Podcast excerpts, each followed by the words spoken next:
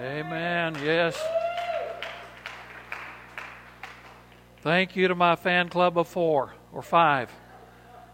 Thank you, John. It's so good to see all of you here today. It's a lively bunch today, aren't you? I like that, and I welcome you. To those who are listening over the internet, we have a couple of new ones from Illinois who are listening over the internet today. We welcome all of you from all over the nation and all around this area, too. Glad you're here in person, however. Thank you for being here today. I would say, I think you would agree with me, that our nation is obsessed with wealth. Read an article the other day about what does it take to be wealthy. Well, the article missed the whole point. But it said that according to where one lives in the United States, one must have an accumulated wealth of between four point four in the poorer states up to ten million in the richer states to be considered in the top one percent, the wealthy of the wealthy. Well, the article obviously misses it. Heard another story of two bounty hunters who were looking for wolves. Sam and Jed, they went out west, and they had heard that the government at the time was giving seventy-five dollars for the pelt of wolves. And they thought, we're going to make some money. And so Sam and Jed went to sleep by the campfire one night dreaming of all the wealth that they were going to achieve by bringing in all those wolf pelts. About the middle of the night, Jed heard something. He said, Sam, wake up, I heard something. Sam looked out into the darkness, and there were about fifty to seventy-five pairs of glaring eyes from wolves surrounding them. Said, Sam, you better wake up good because we're rich, son. Well, that's one way to look at it. I saw another article in the newspaper the other day that said, rich man wants to share his secret for true wealth. Send in twelve dollars and ninety-five cents and he will share his secrets with you. Well, our world is long accustomed to the silly get-rich-quick schemes that many utilize to try to get what little money you may have. But we know we have the secret of true wealth. I often wonder how many real wealthy people we have at Pebble Creek.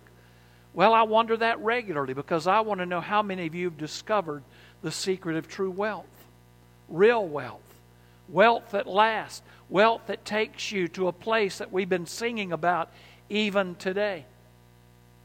I pray that if you haven't, you will discover the secret of true wealth because the Scripture tells us that if we have the resurrected Christ in our heart and life, then we've discovered that secret. Now, I will tell you, I discovered that secret as a third grade boy. Uh, I had found that I liked to go to church as a child. And I don't really know why, but I guess it's because it was a lot nicer than the house I lived in. It was much calmer. No one threw at anything. I, I guess I didn't go to business meetings. No one had thrown anything at anybody. There was no cursing. Nobody hit anybody, and so I guess I just loved to go because it was such a kind place. It really was to me. And my parents certainly wouldn't take me, so I would ask people for rides to church. Now, some of you teenagers and young people think that's absolutely mentally insane. Why would you go if you didn't have to, right? Well, I loved it. And I would even want to go. We had Sunday night services. You ever heard of that? You ever heard of church having Sunday night service? Yeah, well, they used to. Well, I actually got a ride to church on a on a Sunday night. And it was in that service toward the end of the message that I felt God tugging my heart to be saved. And I found the secret to wealth as a nine-year-old boy there at Southside Baptist Church in Greensboro, North Carolina. I learned real quickly what it meant to be wealthy. Now, there was no wealth in my home financially, but I'm telling you, when Christ came into our house, we became a wealthy house. And I began to share it. Now, as a little boy, I was timid, and I've told you that before. None of you believe it, but I've showed you my first grade report card where it says, Frankie Page was shy, timid, and lacked self-confidence. I was shy, but I wanted to learn how to share my faith, so I heard of a group of older men in the church who were soul winners, and they would go out witnessing. And I, I don't know why, as a nine-year-old boy, I would have the temerity to do this, but I went up to these men. I said, could I go with you? They said, well, sure, we'll pick you up. Okay. And so I started going out on soul-winning visits with these men. And I'm telling you, I learned a lot. Now, I was frightened. I never said a word to anybody. But I listened, and I watched these men share the gospel with their lost friends and people with whom they had come in contact. And I saw grown men be saved. I saw families changed. I saw people come to know, what does it mean to be wealthy? Oh, I saw it, and I learned. And so I grew up thinking, well, I not only have wealth, I want to share that wealth. Well, that's what our passage is about today. So turn with me to John twenty-one. Now, scholars have long argued and wondered, why is there a chapter twenty-one? Well, anybody that grew up in a church knows that's because God wanted it to be there, right? But many people say, you know, it just, it should have ended at chapter twenty, because it ends with a glorious resurrection and the disciples' faith changing from fear to confidence, from unbelief to belief. Why not just end it there? Well, obviously, God did want it there for a reason. And many postulate that the reason is because Peter was not mentioned in chapter twenty, was he? Peter, who earlier had denied our Lord Jesus how many times? Three times. It's key that you remember that. And so chapter twenty-one is there. So you'll know what happened to Simon Peter, the impetuous one. If you watch the series that I've encouraged you to watch or commanded you to watch. Yeah, it's real good to command anybody to do anything in a Baptist church. But I've asked you to watch The Chosen, remember? And you've seen Peter exampled in that series of uh, T V shows powerfully as a man who was a fighter, a brawler, a fisherman, but one who was impetuous, was always saying things he probably should not have said. He was always the first to raise his hand in the class. I know, I know, even when he didn't know. Maybe the reason is because we want to see what happened to Peter. Because as you open up the gospel, excuse me, the book of Acts, one finds in the first ten to twelve chapters, Peter is the main character. Now, Paul takes over and pushes Peter out, but you got to wonder, why was he so prominent in the early church? Well, it's because of what happened in John twenty-one. Now, it's a long passage. We're not going to focus on the first part as much as we focus on the latter part, but look with me to John twenty-one, and we will see who's really rich and why he was rich. Look at verse twenty-one, uh, verse one of chapter twenty-one. It says, "After this, Jesus revealed himself again to the disciples by the Sea of Tiberias." What is the Sea of Tiberias? Sea of Galilee, also called Gennesaret, but it's the Sea of Galilee. He appears again by the Sea of Tiberias. He revealed himself in this way. Look at number uh, verse two. Simon Peter, Thomas, called Twin. We talked about him last week, remember? You're his twin, the doubter. Nathanael from Cana of Galilee. Zebedee's sons and two others of his disciples were together. "I'm going fishing," Simon Peter said to them. Well, why? A lot of people ask, why did he want to go? Well, that's what he had always done as a, as a vocation. And so, why not? Got to have something to do. Got to have something to put food on the table. "We're going fishing. We're coming with you," they told him. They went out and got into the boat. But that night, they caught nothing. How many of you ever been on a fishing trip like that? Uh-huh. Yeah, yeah, I have too. Bores a man to death, let me just tell you. They caught nothing. Verse four. When daybreak came, easy for me to say, Jesus stood on the shore. However, the disciples did not know it was Jesus. "Men," Jesus called to them, "you don't have any fish, do you?" Stop right there. Was he making fun of them? Maybe. I, I like to make fun of fishermen who never fish and never catch anything. Spend thousands of dollars on these boats and these rigs and come back with nothing. Oh, that was expensive, wasn't it? You don't have any fish, do you? Well, it's because they went without him. No, they answered. And then Jesus says in verse six, cast the net on the right side of the boat. He told them, and you'll find some. So they did. And they were unable to haul it in because of the large number of fish. Well, they fished all night. Why would you tell us to put it over there? We've been fishing over here. Okay. Now, verse seven, therefore the disciple, the one whom Jesus loved, what's his name? John, said to Peter, it is the Lord. See what happens when you take Jesus on your fishing trip? See what happens when you let him get involved in your business, in your family? See what happens when you bring Jesus along, do what he says? When Simon Peter heard that it was the Lord, he tied his outer garment around him, for he was stripped, and plunged into the sea. But since they were not far from land, about a hundred yards away, some of you would have drowned in that short a distance, the other disciples came into the boat, dragging the net full of fish. When they got out on land, they saw a charcoal fire with fish lying on it and bread. Somebody's already been fishing, but Jesus was successful, right? Now, if you go with me to Israel, they eat fish for breakfast. Now, I'm not going to eat fish for breakfast. I'm just going to tell you, I'm not going to do it. I'll eat cereal. I'll eat whatever they got, but I'm not eating fish for breakfast. But they did. And then Jesus says in verse ten, bring some of the fish you've just caught, Jesus told them.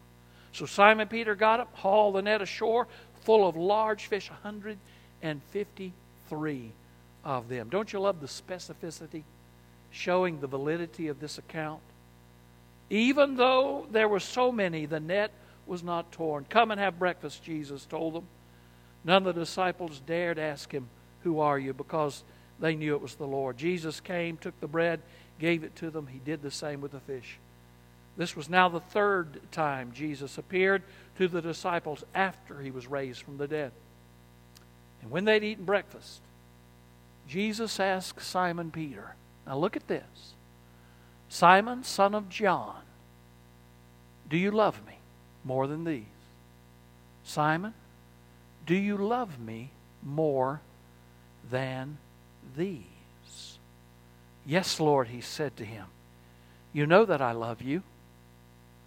Well, feed my lambs, he told him. A second time, Jesus asked him, Simon, son of John, do you love me? Yes, Lord, he said to him,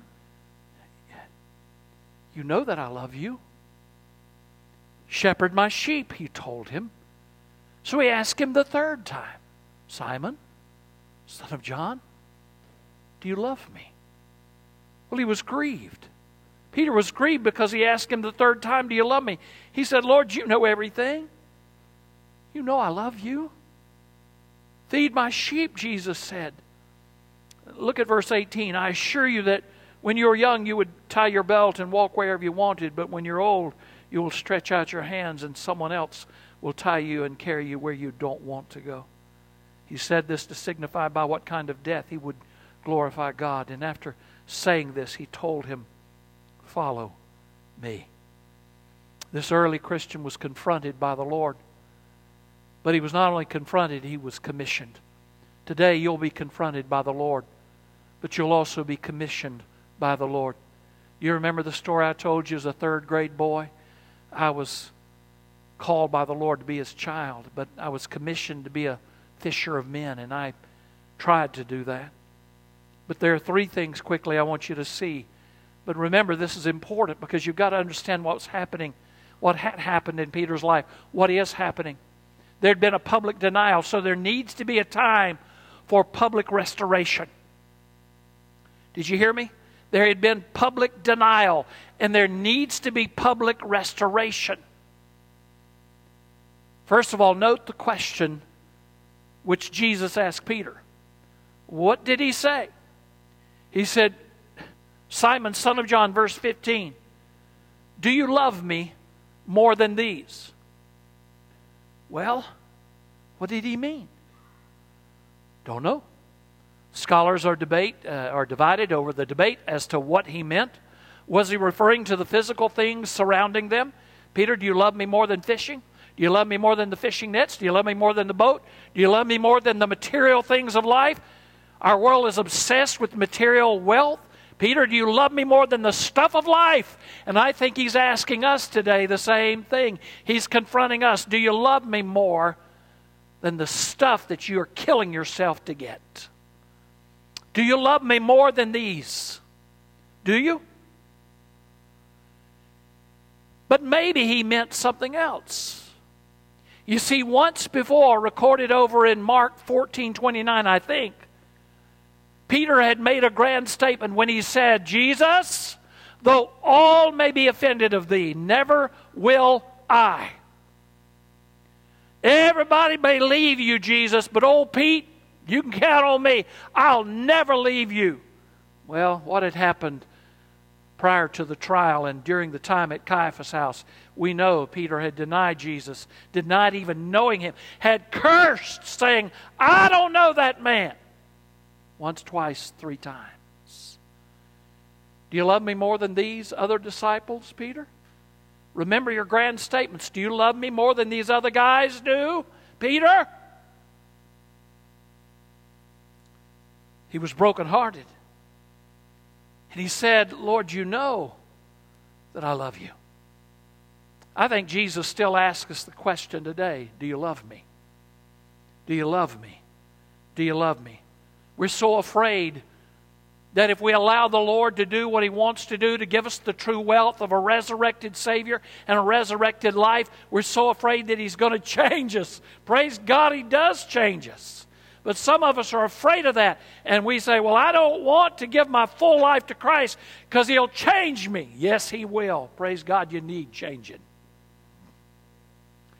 But maybe Peter just failed to understand that by giving ourselves to the Lord, we have riches beyond compare, and we become sated and satisfied with what we have. But He wants us to have so much more in the Lord. He wants us to grow to levels we've never grown before. He really wants us to know Him. So He continues to ask us even this morning in twenty twenty-one, do you love me? Do you love me? He's asking that. He is confronting you today and wants to know, do you love Him? Years ago, it was in the nineties, in fact, I was asked to go to a place, and it was one of the greatest weeks of my life. I had a friend who was a colonel at the time in the Army, was spending a year at the U S Army War College. It's in, up in Yankee Land. It's in Carlisle Barracks, Pennsylvania. Okay, Civil War buffs. Anybody here like to study the Civil War? Well, if you do, you're mentally ill like me. That's the furthest most advance of Southern troops ever. Three days, four days, excuse me, before Gettysburg, they went into Carlisle Barracks, Pennsylvania. Came back down into Gettysburg. Has nothing to do with what I'm saying. But I was invited to go for a week called National Security Week. It was, I thought it was a big deal. I loved it. Got to go to all these classes with all colonels or generals from all over the world. It was cool. I mean, it was cool. I, I thought I was going to get in a fight one night, though, because... Bring me back to my subject. I'm going to come back to this in just a minute. But anyway, we had a reception, and this one dude had a bottle of vodka, and he poured everybody a shot. And he said, here's what we're going to drink tonight, and if you don't drink it, you're not a man. Well, that didn't sit real well with me. Well, I don't drink alcohol. I've done a lot of other terrible things in my life, but I, I've never done that. But I thought, I'm not drinking that primarily because of what he just said. I don't have a lot of backup in me. I got to tell you that. And, and that's gotten me in trouble before. But anyway, so he's pouring everybody's shot, and he comes to me. I, I held my cup back, my cup of Coke, and I said, no, nope, not going to do it. He looked at me. I could see the challenge in his eyes, and then he realized, I better just leave this alone. And I said, I'm not going to drink it, but I'm still a man. He just went right on to the next people. But anyway, during that week, it was a great week, my colonel friend loaned me a piece of junk to drive to the hotel and back in every day. It was an old international something. It was broken down, but I loved it. It was an old, old jalopy. Well, there was a guy, a tall African-American guy that was at the hotel with me, and he would ride back and forth every day. And uh, about midway of the week, I noticed people kept asking for his autograph. And so toward the end of the week, I said, John, what's the deal here? Why is everybody asking your autograph? He said, well, I used to play a little football. I said, really? He said, yeah. I said, were you any good? He said, well, I was all right. So I was so ignorant. See, I said, well, who'd you play for? He said, Pittsburgh. I said, well, if you didn't play for Dallas Cowboys, I don't care nothing about it. Then I looked down and I saw four diamonds on a ring that John Stallworth helped lead them four times to Super Bowl victories. I said, John, again, if you didn't play for Dallas, I don't give really, I don't care much about it. All I want to know, John Stallworth, is do you love Jesus? He said, Frank, I love him with all my heart. And I serve him at the so-and-so Hunter Street something missionary Baptist Church in Birmingham, Alabama. No, Huntsville, Alabama. And he's an engineer, owns an engineering firm there. I said, John, that's all I care about. Do you love him? That's the question that he still asks us today. Second, however, quickly, I want to move on because I want you to see how often he asks the question. And I want to teach you a little Greek today. You see, in English, we have difficult time expressing the nuances of certain words. For example, in English, we have the word love. And let me just tell you, have, did you, when you were a little boy or a little girl, send a note to somebody in school, say, I love you, do you love me? If you do, drop your pencil or something silly like that. Well, I assure you that the love you felt for that crush in third grade or fourth grade is a whole lot different than your understanding of love now, right? Of course it is, very different. And today, we but we have to use the same word. I love my dog, I love my wife, I love, well, I don't have a dog. I love my dog, I love my wife, I love my church. All those things have different meanings because of the context, right? But in Greek, there are many words for love. It's a very expressive language. Some of you learned this before. There's the word that we often hear, the word agape love. There are agape churches and agape this and agape that. It's a beautiful word. It means God's kind of love. It means love without end, limit, condition. It's a, it's a God kind of love. It is possible for a believer to have that kind of love. It's not possible for a non-believer to have it. It's a love that's unconditional. It's a love without end, limit, condition. You hear me? And that's found throughout Scripture. When uh, Paul talks about it in First Corinthians thirteen, the love chapter, the word used in the Greek text is agape. By the way, do you know what word Jesus used when he said, Peter, do you love me more than these? He used the word agape. Do you love me more than these, Peter? Do you love me without end, limit, condition? Do you love me with God's kind of love, Peter? I need to know. Do you love me that way? There's another Greek word. Oh, by the way, there's several. There's eros, which is not found in the Bible, sexual love or uh, marriage kind of love. There's a word storge, which means Uh, it's a family love that you have within the family for brothers and sisters. There are a number of Greek words in classical literature, but in the New Testament, only two words are used, and that is agape and phileo. Phileo, from which we get the word filial love. Uh, there's a city, I got a text this morning from an African-American pastor friend of mine who I love with all my heart, and he serves in East Philadelphia. The city of phileo, brotherly love. You ever been to the east side of Philadelphia? Let me just tell you, there's not a lot of brotherly love there. I was preaching there one time, heard some noise. Said, what's that? He said, that was a gunshot. I said, oh, really? Sounds kind of like where I grew up. But uh, anyway, drive-by shootings all the time. The city of brotherly love is not really a brotherly love kind of place. But that's the word phileo, P H I L E O. Jesus says, Peter, I need to ask you a question, son. Do you love me more than these? Peter responds back and says, in the Greek, you can't even see it in this text, Lord, you know I love you as a brother. What? That's not what Jesus asked. Jesus said, do you love me with God's kind of love, Peter? I need to know it. And Peter said, I love you as a brother. Feed my sheep, son. Second time. Note that Peter didn't even answer Jesus' first question about more than these.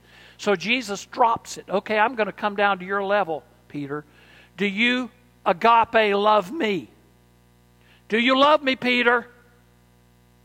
I think Peter's voice began to shake. And he said, Lord, you know I love you as a brother.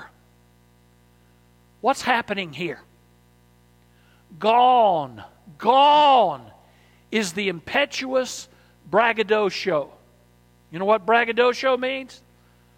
I won the fifth grade spelling bee with that word. Had no idea what it was. Just made up the spelling and won the spelling bee. It means one's one. It means one who brags, one who is has hubris or arrogance. It's one who just thinks too much of themselves. And that used to be Peter, but now it's gone. He's a broken man because of what he had done in denying our Lord Jesus. And so Jesus comes back the second time and says, Peter, do you love me with God's kind of love? Do you, son? Okay, I'm not going to make you answer the more than these. Lord, you know I love you as a brother. He says, shepherd my sheep. And then there's a third time. You know what Jesus asked him? Peter, do you even love me as a brother? Jesus used the word that Peter seemed to be intent on using, the phileo love, which is a high kind of love. It's a beautiful kind of love. Peter, do you love me like that? Peter's broken. He's broken because of his failure. And oh, my friends, we all ought to be broken by our failures. He said, Lord, you know everything. You know I love you. You know I love you. Follow me. Well, he was cut to the heart. No doubt the fact that Jesus asked him three times reminded him of the fact that he had denied the Lord Jesus three times. It says in John eighteen, as we saw, and immediately the rooster crowed. We must ask ourselves today, how do we love him? Do we love him as a friend? Do we love him as someone who makes us feel special on Sunday mornings and then we forget him for the rest of the week? Or do we, like Peter, denied him sometimes by not acting as we should, sometimes by not sharing him as we ought? Have we denied him with our very lives? How do you love me? Jesus asked. Not just do you love me. I want to know how. Do you love me with God's kind of love without end limit condition? Peter at least was honest enough to say, okay, Lord, you know everything. And you know I failed you. I'm not even going to pretend anymore to love you perfectly. Because I know I don't. I've shown you I do not. I want to, but I don't. Quickly and last, see what love brought to Peter. First of all, love brought Peter a task. Love brought a task to him. What did Jesus kept, after he would ask the question, he would get the retort. He would come back and say, feed my lambs, shepherd my sheep, follow me, feed my sheep, excuse me, in the latter part of verse seventeen, and then follow me. What is the work of a shepherd? The work of a shepherd is to lead the flock, right? It is to protect the flock. It is to feed the flock. It is to grow the flock. God says, I'm giving you a job, Peter. I want you to be my shepherd and help the people. And so God calls all of us, I believe, not just preachers, but all of us to be shepherds. And that means to lead people in the right way. It means to help them grow. I want you to learn how to lead people to Christ and then help help new Christians grow in the Lord. That's the work of the shepherd. Didn't he say it to us in Acts one eight?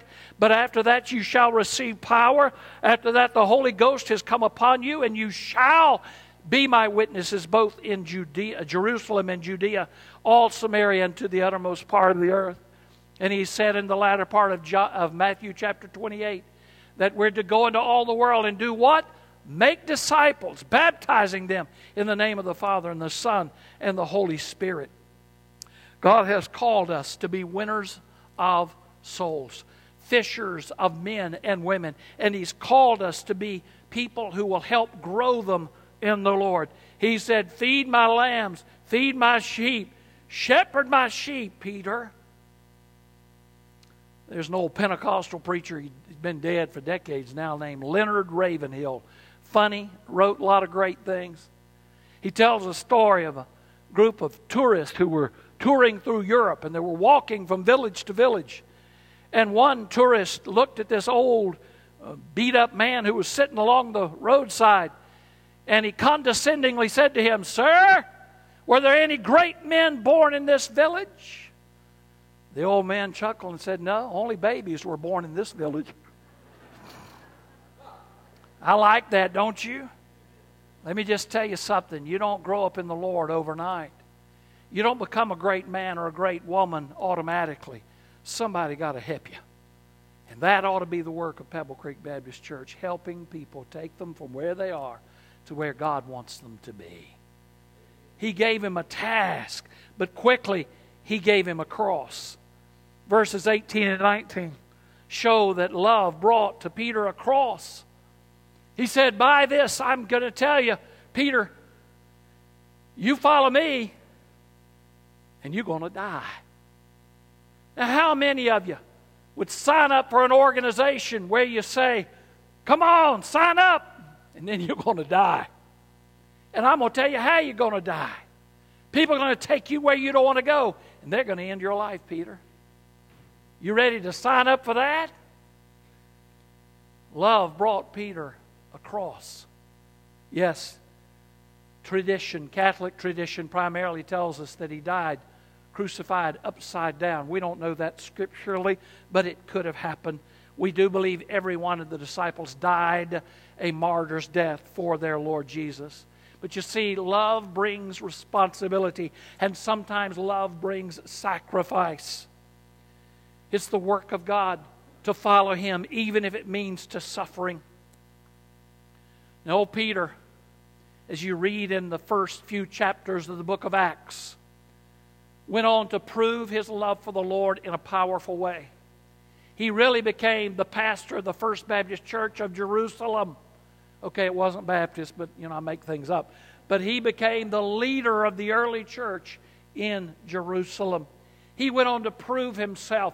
Gone was the arrogance, but in its place was a desire to say, "Lord, for the rest of my life, I'm going to live in such a way that I want to get to the point where I can say I love you with agape love, without end, without limit, and no conditions asked."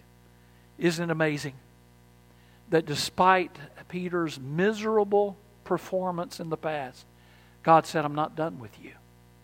Isn't that the message we all need to hear? I heard of an old country boy from East Tennessee who got a, maybe it was Eastern North Carolina, but he got a letter from the draft board years ago, had all kinds of questions. He just sent a letter back, said, "I don't understand all these here questions, but I'm ready when you are." Well, that's what the Lord wants. I may not understand everything He wants me to do, but I'm ready, even if it means that I'm going to sacrifice. Well, I believe Jesus wants to know today, do you love me? Do you love me? Do you love me? And I believe He wants to know, how do you love Him? How? As a fair weather friend? As somebody just makes you feel good once in a while? Or as the Savior and Lord of your life? I don't think He wants part-time partners anymore. He wants somebody to follow Him fully, even to the point of giving up their life for Him. It was an important question for Peter. It's an important question for you and me today, isn't it? Do you love Him? Do you love Him? Do you love Him? How do you love Him? Pray with me. Father, in Jesus' name, I come before you today and I thank you for the honesty of the Scripture. I thank you that, God, you continue to use us even when we failed you. That in spite of our past, you say, "I got a job for you, son. I got a job for you, daughter." God, I pray that right now we would express and reaffirm our love for you. Oh, Father, may we seek you. May we